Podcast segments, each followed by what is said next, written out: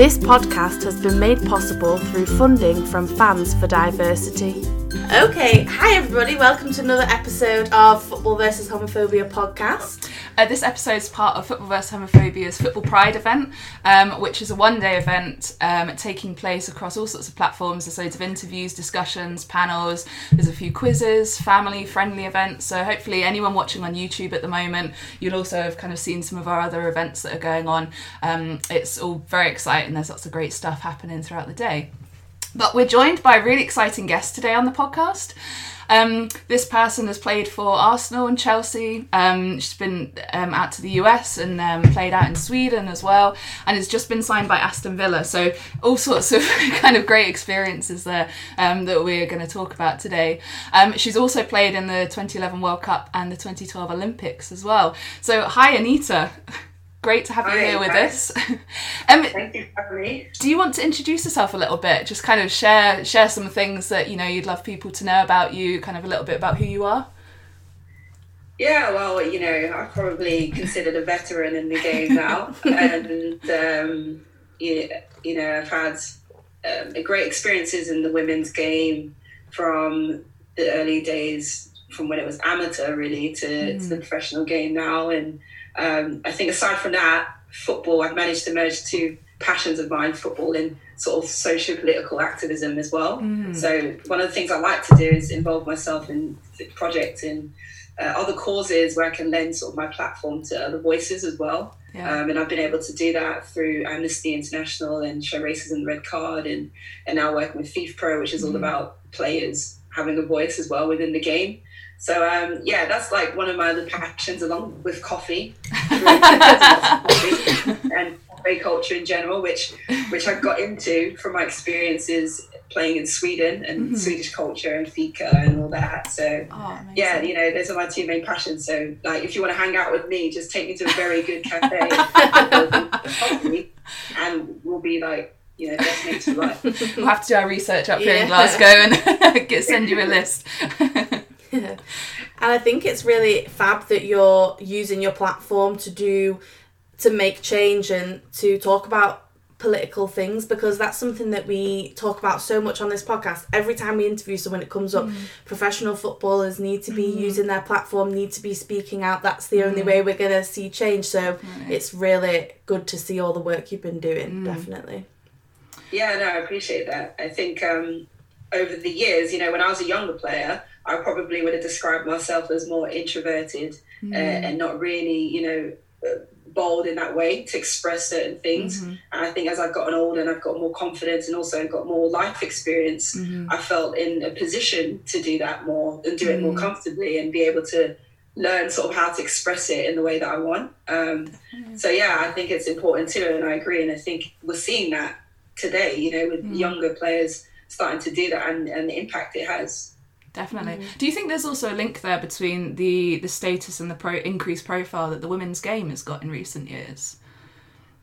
Most definitely, because I think ultimately it always comes down to visibility, mm-hmm. you know. And once the game has gotten more professional and there's more access to it on, you know, broadcast, radio, print media, whatever it is, um, suddenly players' profiles grow with that mm. too, and, and the audience follow them, they grow with them, um, and and there's more people that you actually can capture um, in, in in those platforms. So I think that definitely has played a part in it, and I think actual players recognizing the power as well of their own platforms and you know the, the people that have access to them um, and using it in the right way as you're seeing with you know the likes of Rashford and Sterling's also done it um, Eniola with her case and, and things like that. So Yeah.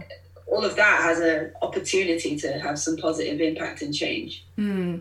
And as you say, kind of before, the more people who come out use their platform to um, kind of use their voice, actually, it makes it easier for the younger players, doesn't it? And um, you know, more people are then recognizing the platform and, and actually their responsibility in some ways to, to come and have those conversations and, and be more visible about a range of issues. definitely and I think you know uh, like I used the example of Rashford recently and you know he's a young player taking on a big cause, but obviously it's something he himself has experienced and gone through.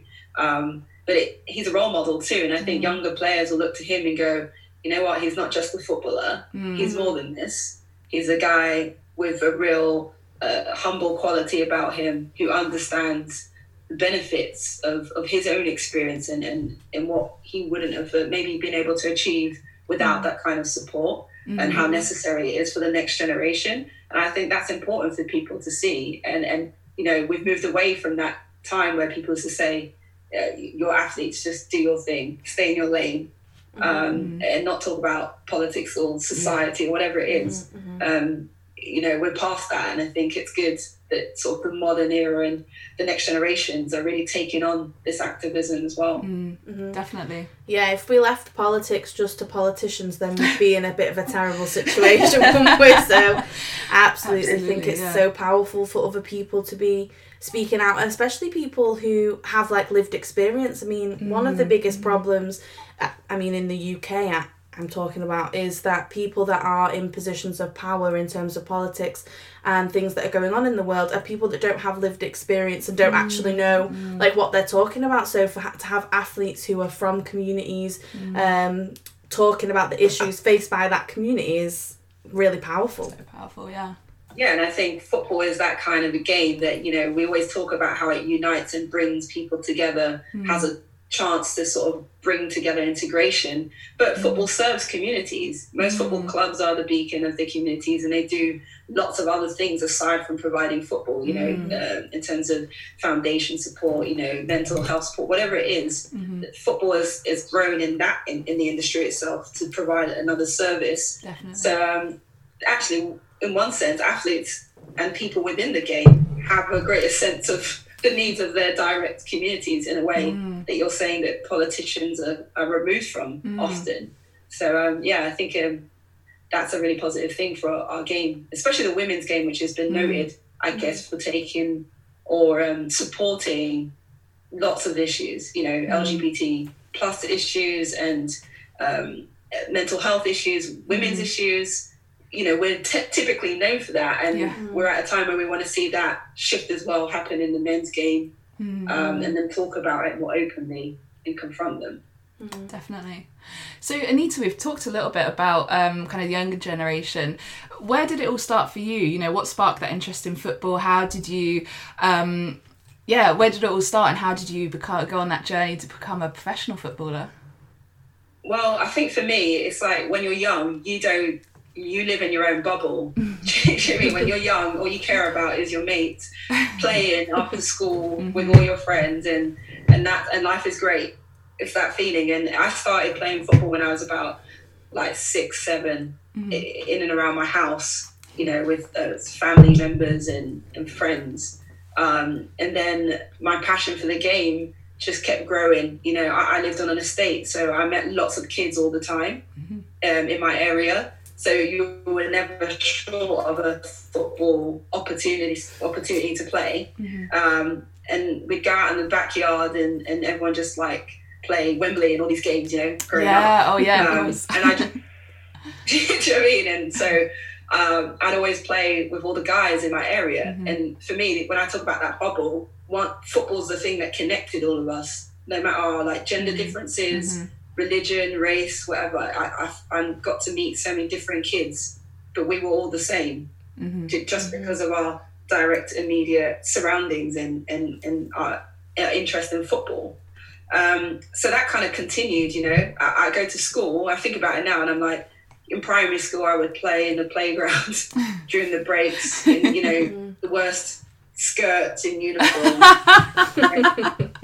And for me, it, it like never crossed my mind that like mm. this isn't something I should be doing, mm-hmm. or you know that people would perceive it as like why is she playing football, why is she whatever. Mm. I just did it because I enjoyed it, and as long as the kids around me accepted it, it mm-hmm. was never really an issue.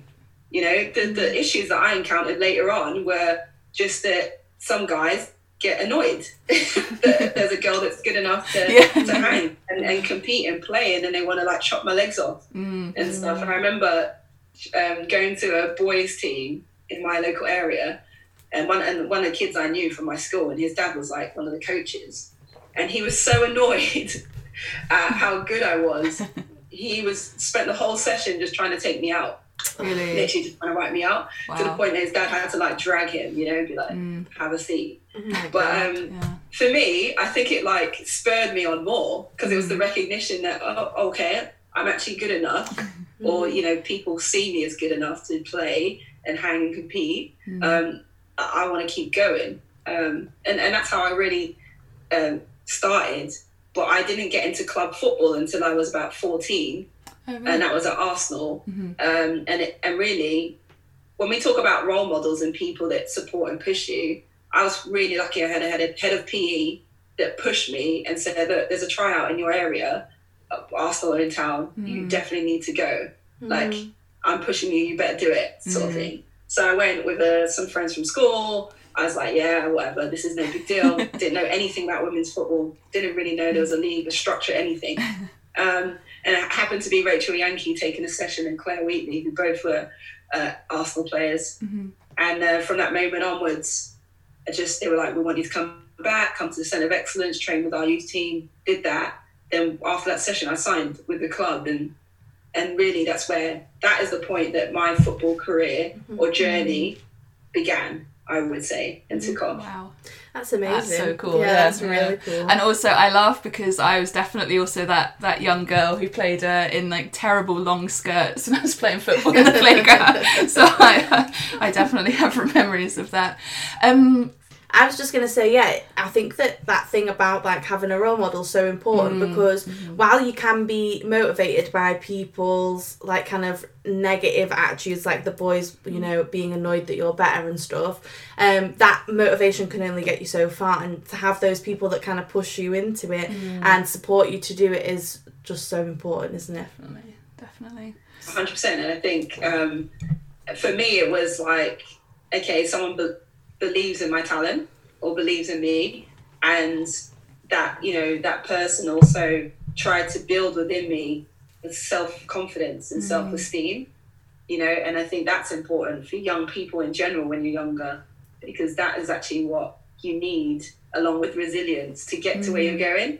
Do you know what I mean? And and so I, I- I think that was really crucial for me. But you know, for you guys, like, how did you or your passion for football begin? Do you think? So, um, so I think I'm probably the bigger football fan. yeah, I was always playing football in the playground, and you know, kind of just hang out. I just loved running around, really. And um, my dad would always take me and my sister to our non-league, local non-league club and stuff, and so we'd always be be playing, and um, and that was mum's quality time. She loved it when we were out of the house, and then at one point said, you know, look, if you're talking about football all the time, you're gonna have to start playing, you know, and kind of join a team and and be involved that way. So you know, I love playing in a team. I was never the best footballer, but you know, it's just for me, football has always been um, more than kind of just the playing aspect of it. You know, it's been the social side of it. It's been the mental health elements. It's been kind of developing that community and and you know finding friends and and people within within your team, which I've always really enjoyed. And then actually, kind of something that links in with something I'd love to ask you. For me, I realise that there's kind of a whole different world in football is kind of a career other than just playing you know you've got the coaching side of it as well but actually there's all the backroom staff and kind of the administration side of things. And so for me i spotted that what you were saying really football has that power to engage communities who perhaps uh, are either unre- uh, underrepresented or you know aren't currently engaged with. And you know you can use football to reach out to them and start to um, build that connection build that relationship. And actually you know it might not just be the football that you're you know supporting that community with. Actually then there are other conversations you can have other support that you can offer. And so actually that's the big draw in football for me you know those those wider benefits that impact society. Um, I don't know if you want Yeah, I mean, I can't really follow Beatrice in a good way because I, my story isn't as nice. Well, I um, played football as a kid. My mum coached the Oswald Road girls uh, team, and yeah, I played as a kid. But honestly, like I'm dyspraxic and have always been like really tall and quite fat to be honest and you know I've just never been like very sporty person I did love football as a kid um but yeah, just kind of stopped playing any sport for such a long time and as a teenager. And then I do this now because, um, you know, I believe that queer people should be included in every aspect of society, and somehow I've kind of fallen into sport, and so now I'm passionate about, you know, queer inclusion in sport. And so that's kind of why I do what I do. So work for FEH, also work for um, Leap Sports Scotland and Pride Sports, and do bits everywhere. But um, yeah, generally, I'm I see myself as more of an uh, activist than a sports person. But I think it's really nice that there are people in so many different areas of the game who are activists and who are kind of working to make a change. Actually, there's you as a player, um, and you know you see your platform as a real way to kind of make change, kind of use your voice, talk about your experiences, but also broader experiences. You know, and and I think my message when I talk to people about football is, is it's not always just about the playing. There are so many other ways to make a difference and to use football to um, yeah to make a change for for the better. Really. Yeah, definitely. And I think it's like like you were saying earlier about um, there's so many other roles within the game. Hmm.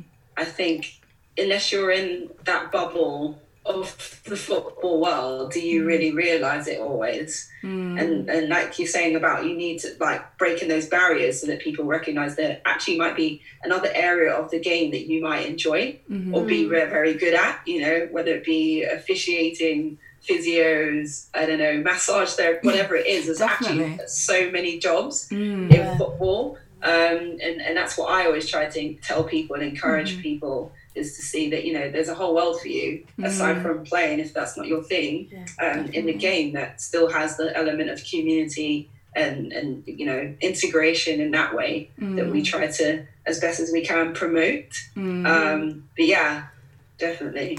And Anita, I'm curious, did you ever see yourself becoming a, a footballer or kind of even a professional footballer? Did did that kind of change for you when you signed for Arsenal, or did you never really see that as kind of what you'd be doing in the future?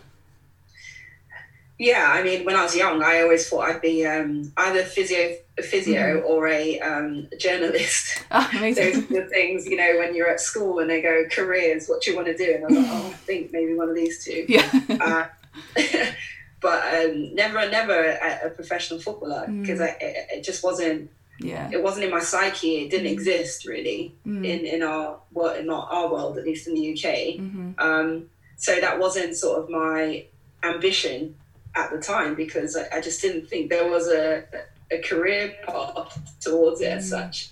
So I always was like studying, you know, at school and whatever, and went to university thinking that I was eventually just going to go off in another trajectory. And it just so happened that um, after playing in the UK, you know, for Arsenal all those years, and and a small stint at Chelsea, when the US league came around and it was fully professional, and I got drafted, I was like, okay, this might be a once in a lifetime opportunity to experience. So I was like, you know, I should definitely just do this and, and see. You know, I didn't know what it meant to be a professional or what the uh, the demands or you know would be or anything, but it was just exciting, and I just felt like it was an opportunity to to start something that hopefully would continue for the future. Yeah, Um, definitely. and that's and that's really what happened. And then from that point on, as time has gone on, the game has continued to sort of evolve all over the world in different spots. You know, from semi-pro to professional, and I think it's on this steady trajectory to trying to get you know closer in, in that area um, within clubs and within different nations as well. Definitely. And what was your experience like out in the States and then uh, kind of compared to Sweden as well? I, I actually can't imagine what football in women's football in Sweden would have been like. How was that for you? Uh, well, in America, you know, it- you you have that whole entertainment uh, element mm. of America in general, and and the way sports is presented and stuff. So it was very much that feeling, like you know, they wanted to do it in a very packaged pr- mm-hmm. way that to promote the game that's entertaining as well. Right.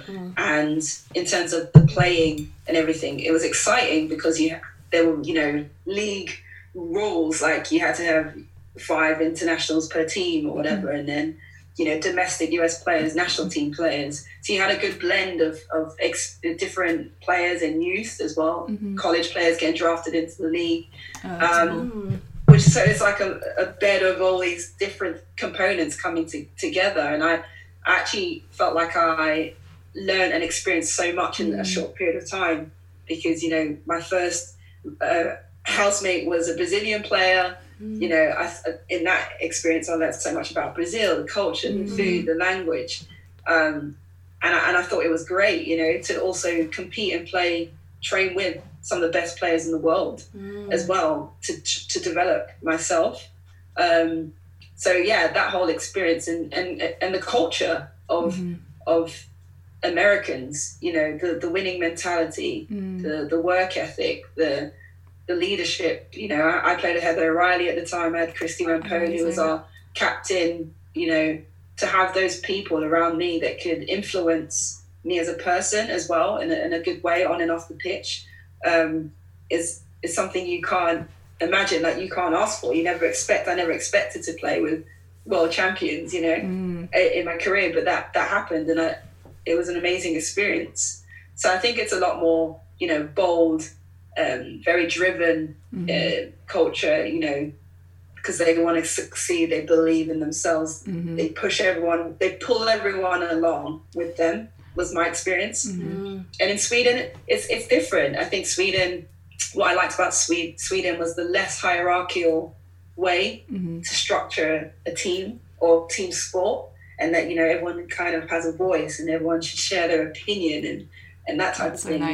you know, with the coaches too, and you know, you, everyone is equal in a sense of respect and you know, as you as adults, whether you're 18 or 30 plus, like there's this feeling of like, well, you all are important, you all have a voice, you all should have a part to play, um, and I enjoyed that element of it, uh, that freedom of expression, um, and I I would also say, you know, that's kind of where my social activism started to to mm. come through more because I was surrounded. I lived in Malmo for four years Oh wow. when I was at Rosengård, and Malmo is really like a very diverse part of mm. Sweden, but it's also got this like artistic, you know, hipster, whatever, and it's sort of underground social political activism Amazing. going on, and you you bump into people like in a mm. cafe or on the street, and you get in conversations, and they're like, "Come to this," or "There's this mm. conference," or this thing, and and for me, that's when I got to sort of experience that element of it, aside from mm. playing in Sweden, which I really enjoyed. There's that cultural aspect, and my club was heavily involved in projects to do with refugees in football as well, and and, and also projects in South Africa to build the self esteem of girls. Um, mm-hmm. so that element of it combining was where I found that in Sweden, in Sweden, at least at my club, there was this more holistic picture of what the game can do for mm-hmm. women and girls, not only in the country but of you know abroad and and in the direct community. Mm-hmm. And that must have been a really nice contrast in a way from yeah, as you say, the states where it is all about the perhaps the showcase of women's football and um, yeah. Perhaps I don't know if that's fair to say. Perhaps you know getting the viewer numbers, sponsorship side of things, and actually Sweden, a very different approach to how you can use football. Yeah, well, because I think in Sweden, you know, the main aim for my club, at least uh, my second club there, was that they just wanted to get as many girls into a position where they had access, mm-hmm. first and foremost, to the game. And then, secondly, that they felt that girls and women deserve to have professional teams or mm-hmm. professional league, a professional setup where we have the facilities to train mm-hmm. mm. and the right support around us. They were like, that's the, the fundamental thing for them. That's the foundation. And then whatever happens from then on, you know, is a building, is building towards that sustainability through sponsors and things like that. And so if from their starting point in conception, for me, that was like, wow, this is great. Like these are people that just recognize that really sport should be for everyone at an equal level um, and, and also towards the elite game, making sure that there, that there is some sort of, uh, well, you know, aim to get some parity. So, um, you know that that for me was a great experience as well. Mm.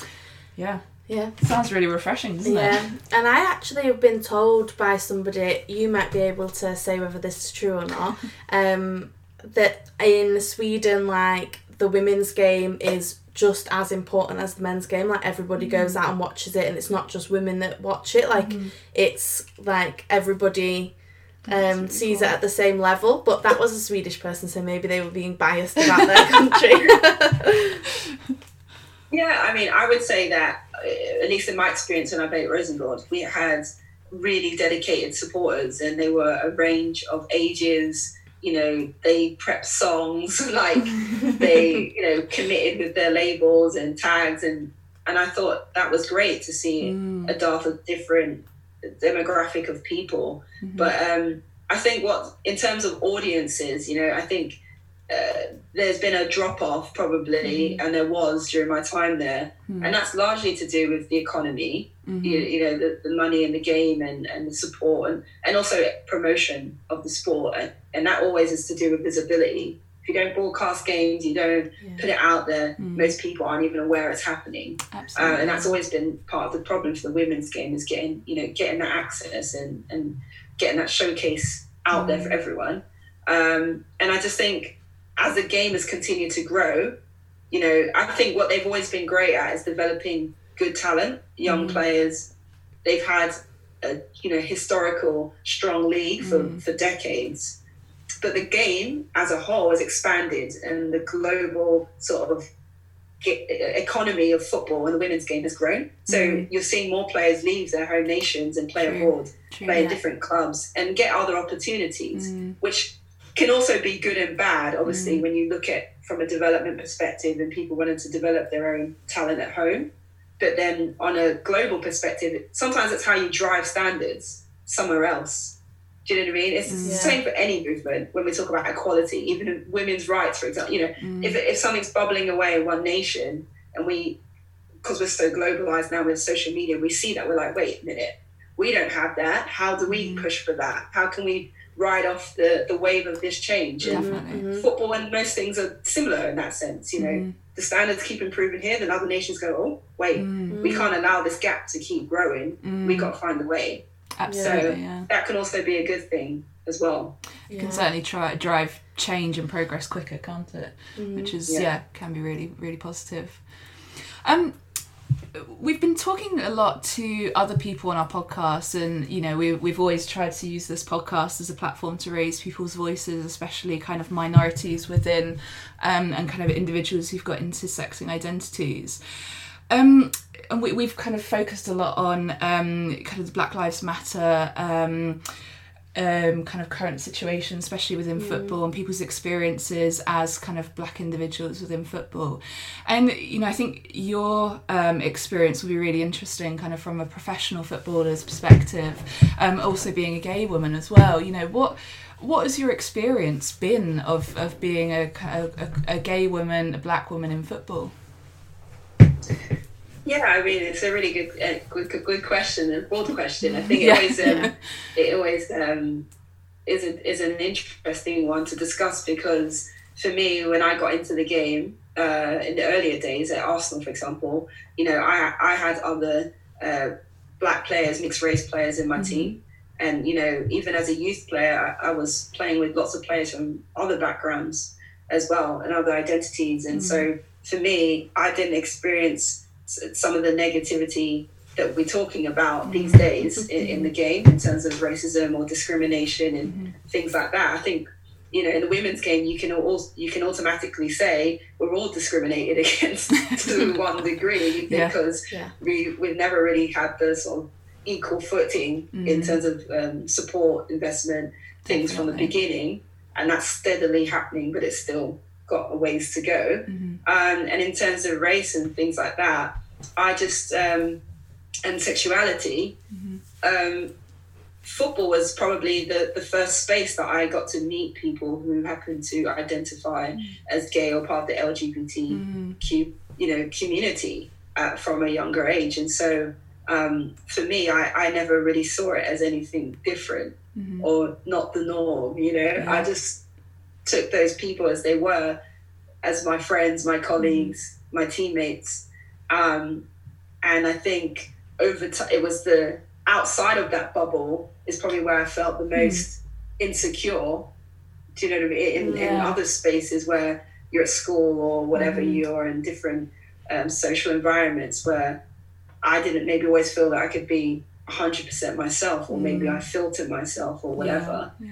And I just think as I got older, there's a certain level of confidence when it comes to sexuality, at least, Mhm. and being ready yourself to be your authentic self, be who you are.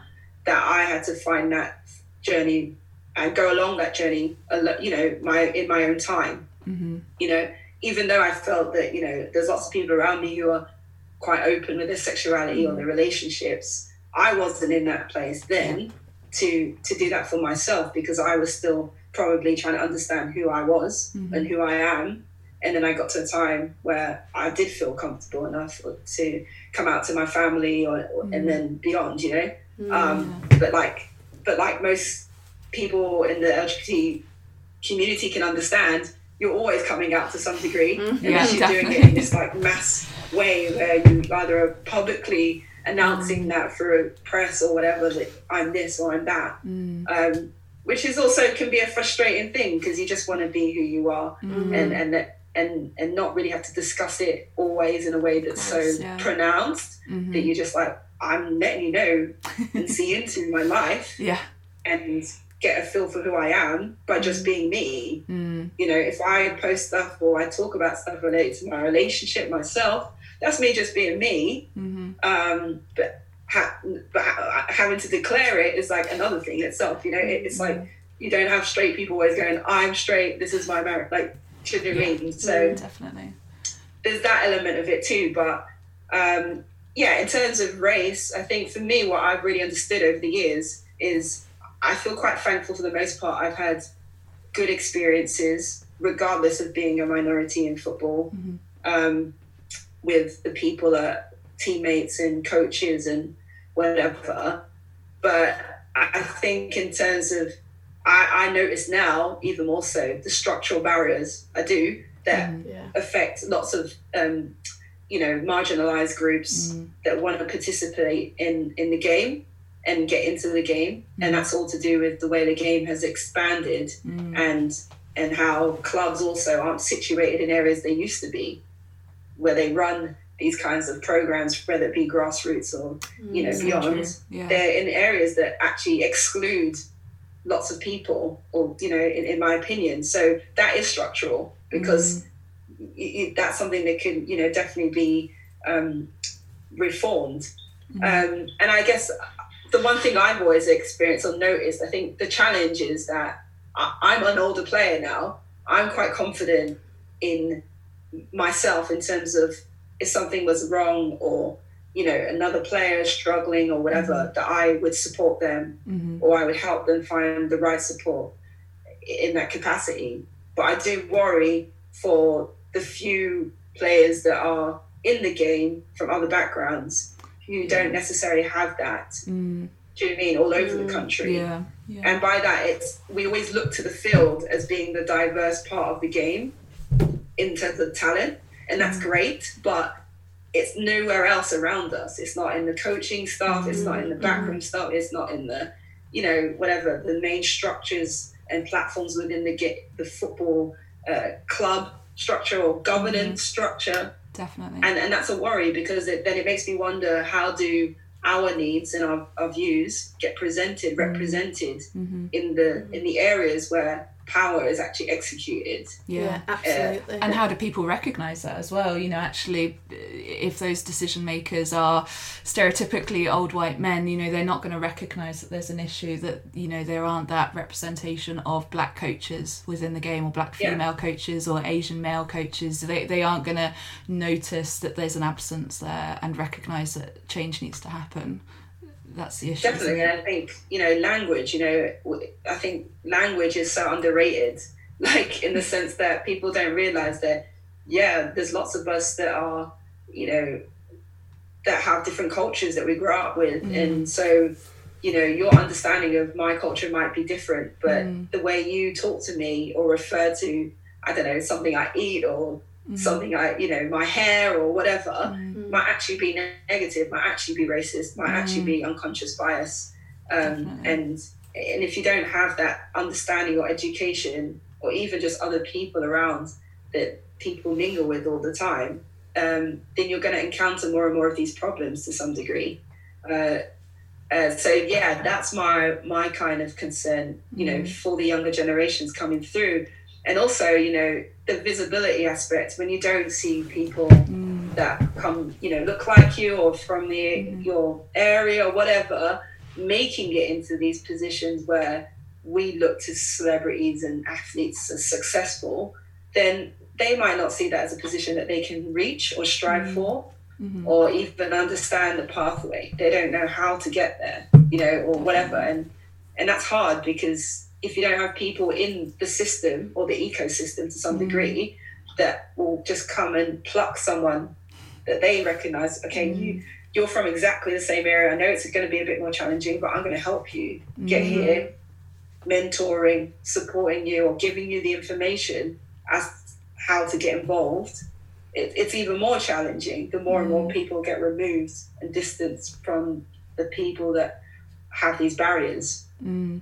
Definitely. And um, yeah, that's that's really I think Uh, my thing because I you know I'm still in the game fortunately mm-hmm. now, and I just think there's fewer, in my opinion, um, in, at least in the women's game coming through, mm. and I think that's worrying because I don't think it's mm. reflective of mm. the societies or communities we live in at all. Sure, yeah.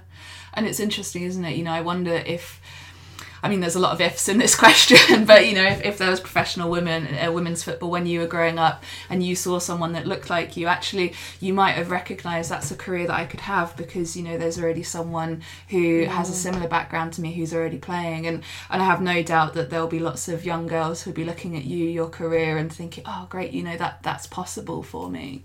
Um, Yeah, but I think that's where the rest of football, and the, the structures around football and certainly the governance, it all needs to um, do do that reflection, do that learning, and recognise where the gaps are, where you know it's not quite going right at the moment, or where it's just stuck in its current ways. Um, yeah, no, for sure. and I'm just wondering, do you have? Well, you obviously will, but you know what? What are your kind of current view? I was going to say, do you have any current views on the situation in football? But I'm going to rephrase that to, what are your views? kind of, you know, especially the discussion going on around racism and um, the the structures and the progress that needs to happen in football. Well, it's, it's it's one of two things actually. I think that it's like there are policies in place to try to counteract some of these situations that arise. So mm-hmm. yeah, if a racist incident occurs at a stadium or football pitch or wherever, there's obviously rules and stuff, regulations in place to try to um, manage that. Mm-hmm. But in, in actual fact, I think the problem is that too often the rules aren't good enough to really counteract the issues mm-hmm. Yeah. or the people and the people deciding on the rules are not the ones that tend to be affected by these issues Yeah, that's so that's also an issue in itself because you need people that can shed light and, and give perspective and shared experience Mm. on those things to, to actually inform how you regulate and, and sort of um, put policies in place to protect players and supporters that encounter racism or discriminations, sexism, all of those things. Um, uh, so that's like one of my views on that. But I think obviously the, the key thing is the same with gender discrimination. You know, if you don't have on your boards, in the boardroom, executive management operations, mm. people, women or people from black and other backgrounds, and you know, or who identify with different sexualities, whatever, in these spaces that can inform what young people coming into the game mm. might experience and might need, then how really are we going to create the, the, the changes uh, and embed it within the structures Mm, to benefit everybody in the long term? definitely. Yeah.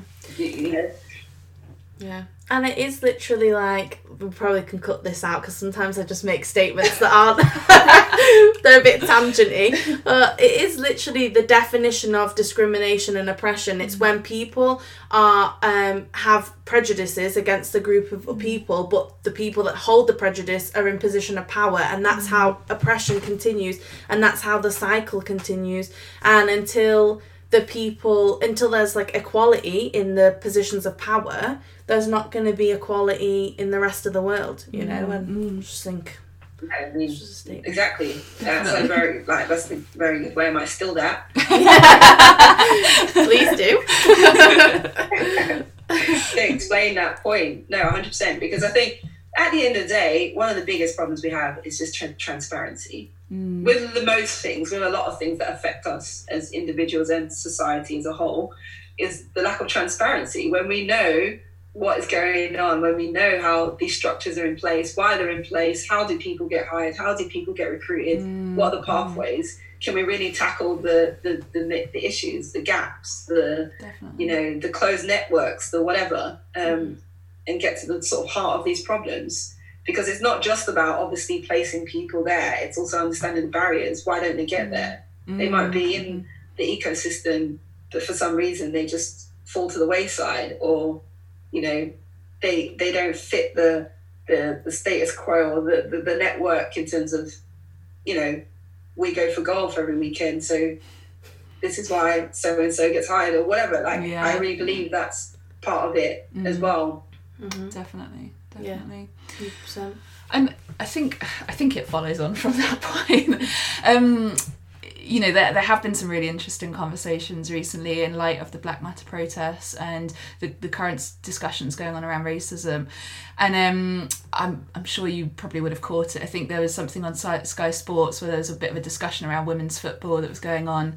And I think it was, yeah, Sue Smith um, was kind of talking about her experience playing football, and kind of quite often they'd have a match um, dedicated to um, kind of a campaign. So in this instance, it was Kick It Out, um, and she was saying, you know, they'd just put on a t-shirt, they'd wear it to training, and then they'd play their game, and you know that game was dedicated to Kick It Out. But there was never really any more steps in terms of education about well, well, what are the issues that we we need to recognise, that we need to understand, and um, you know, she was saying actually perhaps it would have been useful to have, you know, those discussions on the training field, not in the team talk before you're going out onto the pitch, Yeah. you know, but she was suddenly looking back and really reflecting on there's all these things going on, there's loads of different campaigns, but what is the way to make it meaningful and so that players just are, oh, okay, this week it's football versus homophobia, for instance, or this week it's Stonewall Rainbow Laces or kick it out. Actually, what are the steps that that need to be taken so that players fully understand what's going on as well?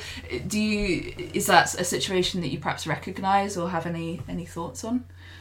Yeah, well, I just think I agree, you know, with Sue, and I think um, that's the thing everybody is, is screaming for right now is that they're just done with campaigns. They're done with the token gestures. They're Yeah. done with, you know, posting up a t-shirt or whatever on your social media. Um, we're, we're beyond that time, and people are ready. I think they're ready for the change. They're ready to Definitely. to have discussions and and and gain uh, better knowledge and be better people. Ultimately, so um, I think education is obviously a key part of that. And I think you know when we talk about education, you know. It's not to say the campaigns are wrong, but it should be accompanied with some form of education or you know um, or conference or whatever you know within the club's structures.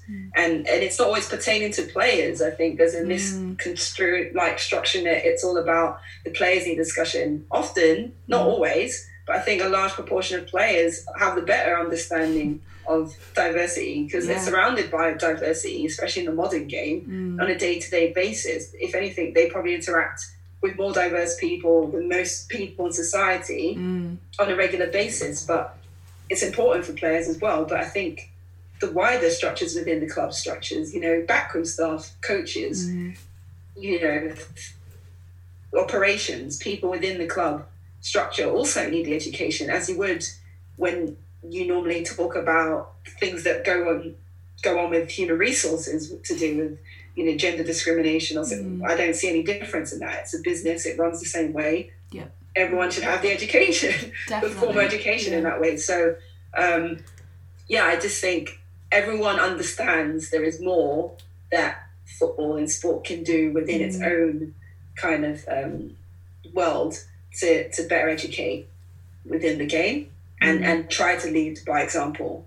Because if we can lead by example um, with the audience we have, it will definitely have an impact or pos- hopefully a positive impact for the mm. individuals that support the game, you know, who go off into their own work, you know, and life, family spaces as well, to carry on those conversations and to educate their families or their children mm. or their colleagues or they, within their industries. So, um, yeah, I think that's something that needs to come into place. And I also think, in terms of the governance perspective, the three step protocol against racist incidents on the pitch doesn't really cut it, in my opinion. It's no, nonsense no. because you're literally placing the onus on the victim mm-hmm. to take on um, the abuse more than one time, mm. saying, mm-hmm. yeah. How many times can you take abuse before you've had enough? Mm. Like, you know, the minute that it should be flipped, and, you know, the person dishing that out is the one who should be punished Absolutely. straight away, Absolutely. directly, you know if it takes the whole team walking off, mm. and I, have discussed this before, I think it's about empowering players uh, to support their teammates. You know, mm. if it mm. takes all of you either holding the ball or walking off the pitch to get that across, to mm. force the you know the powers that be to, to create these policy changes, and mm. so be it.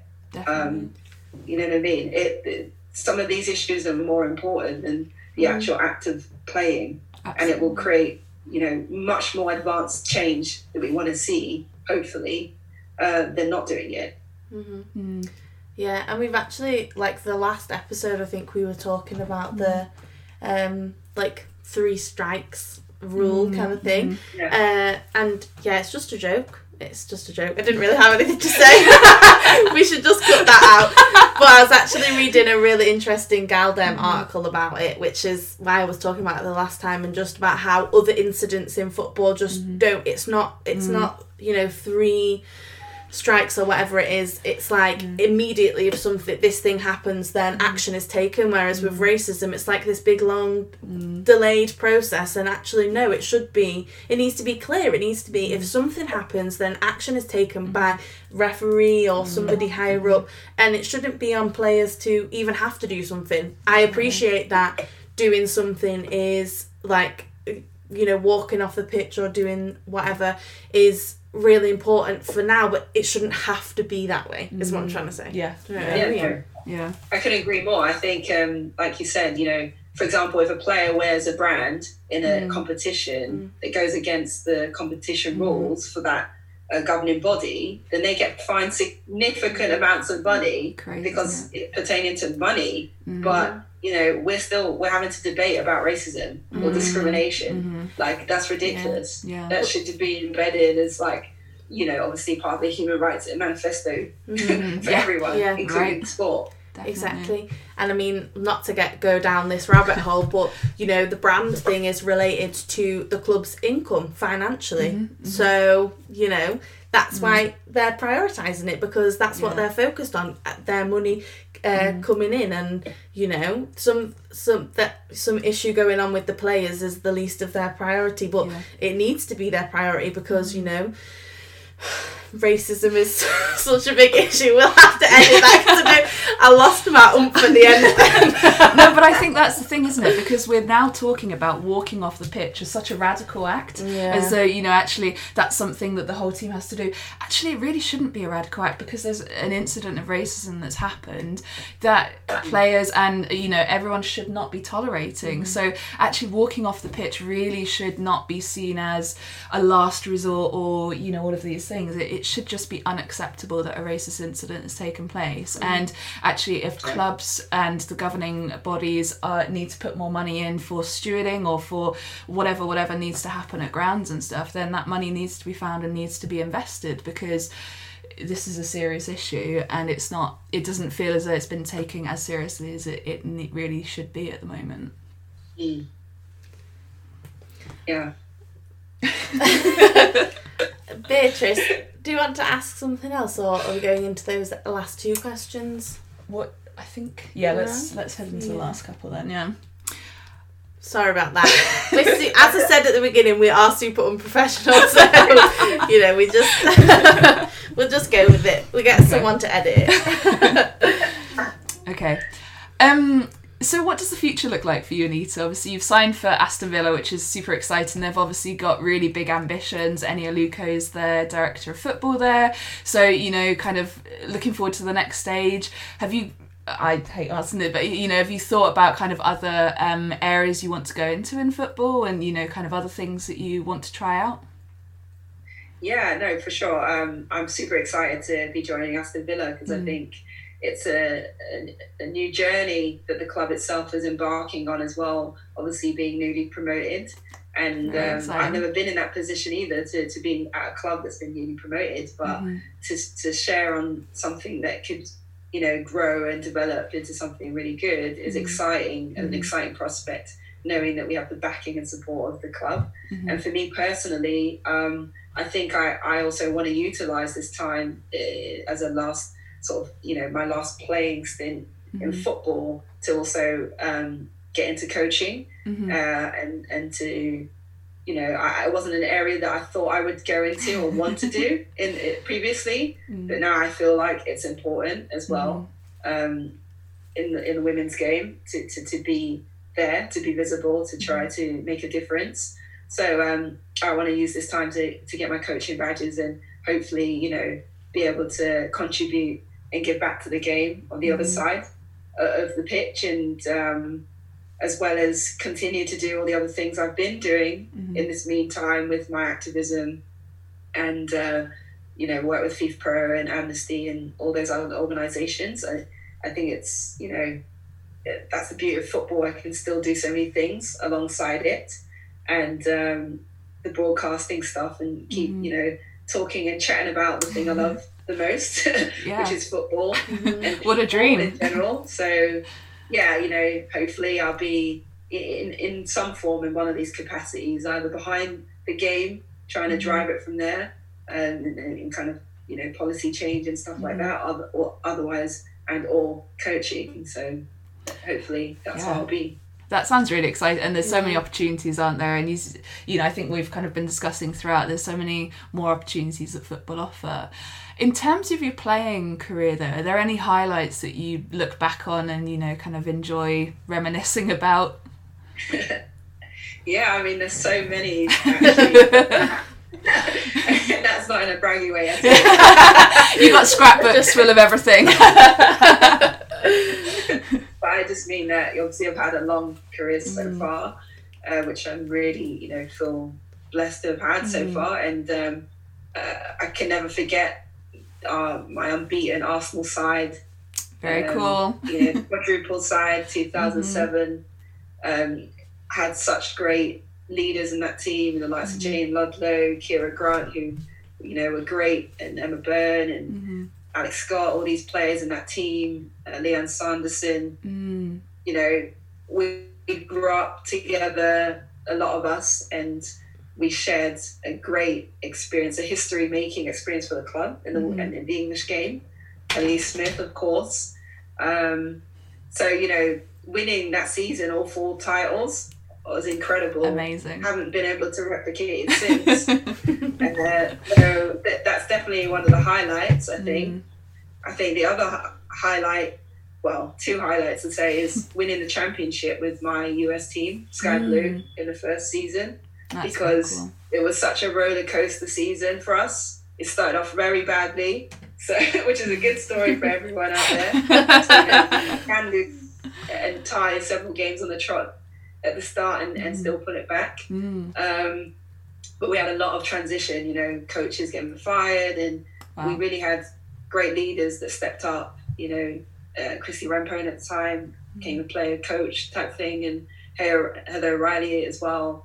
Um, were just unbelievable characters and the kind of characters we needed in the team in general. Mm-hmm. Um, and then I would say the Olympics, you know, mm. just to mm. be at a homegrown tournament, you know, with all our home support, uh, our family and friends, and and just that it's an experience I don't think I'll ever, I'll never get mm. again because mm. to be around all these other athletes as well uh, was incredible from all over the world and to share that space and see some of my own idols in a, in a room is, Yeah, is, that's is so honor. You cool. never expect that to happen, you know. But when you see Usain Bolt and people walking in and you're like, oh my god, Wow.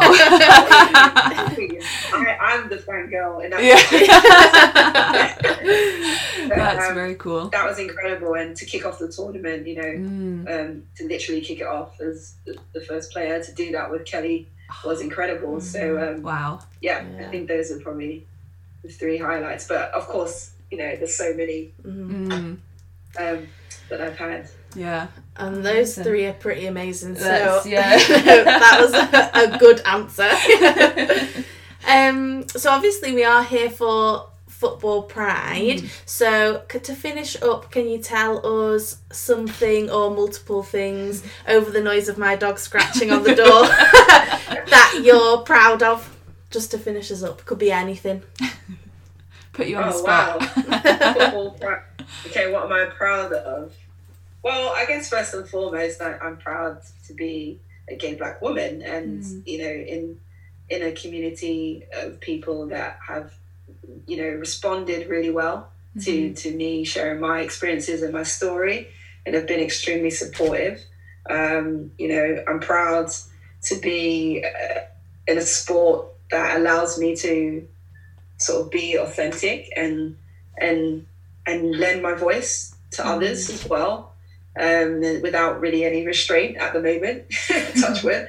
Um, yeah and i'm just proud that there are people out there that you know, no matter what their struggles and, and challenges they're facing they they keep trying to persevere. Mm. and they keep trying to break the, these barriers that we've talked about that you know that we need them as well. We need them to be pioneers for the, the betterment of, of society and, and football itself Thank you so much. Amazing. Yeah, Yeah, no, fantastic. we really enjoyed having a chat to you. There's some fantastic things that we spoke about, really Mm-hmm. interesting conversations, and hope everyone who is watching and then subsequently listening also enjoyed that too. Yeah.